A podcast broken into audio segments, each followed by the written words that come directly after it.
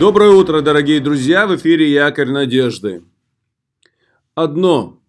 Это замечательное слово, особенно когда оно описывает двоих.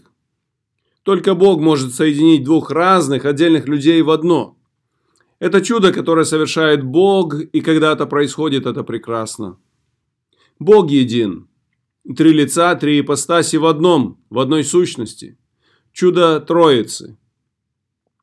Муж и жена призваны стать одним. Одна плоть.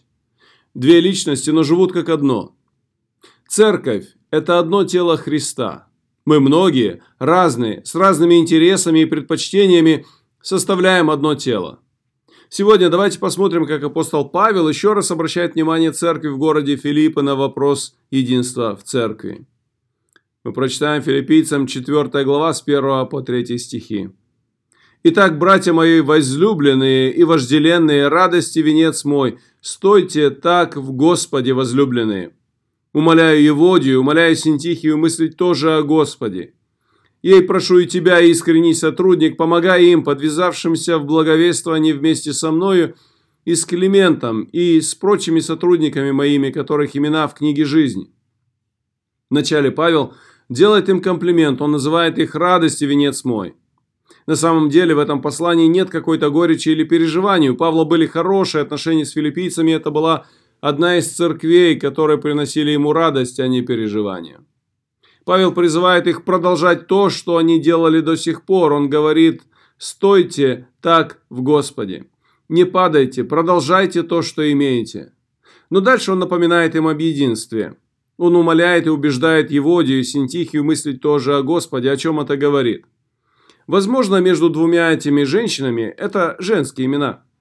Была давняя ссора, может быть, эта ссора только назревала.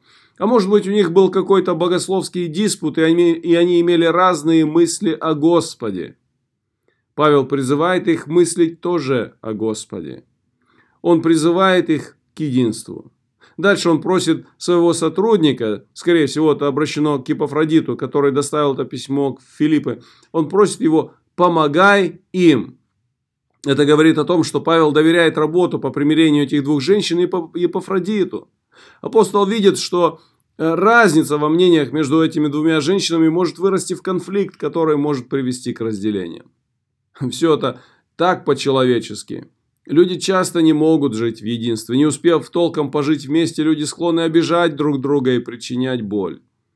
Есть одна притча, которая хорошо показывает эту мысль. Говорят, что одной холодной ночью в канадских лесах два ежика решили прижаться друг к другу, чтобы согреться. Но чем сильнее они приближались, тем сильнее их иголки кололи друг другу. Они оставили эту идею и отдалились. Разделенные друг от друга, они опять начали дрожать от холода и решили опять прижаться для согревания. Но точно так же, как и раньше, они опять кололи и раздражали друг друга. Опять и опять это продолжалось, и все с тем же успехом. Они нужны были друг другу, но постоянно кололи друг друга. Иногда семьи похожи на этот пример.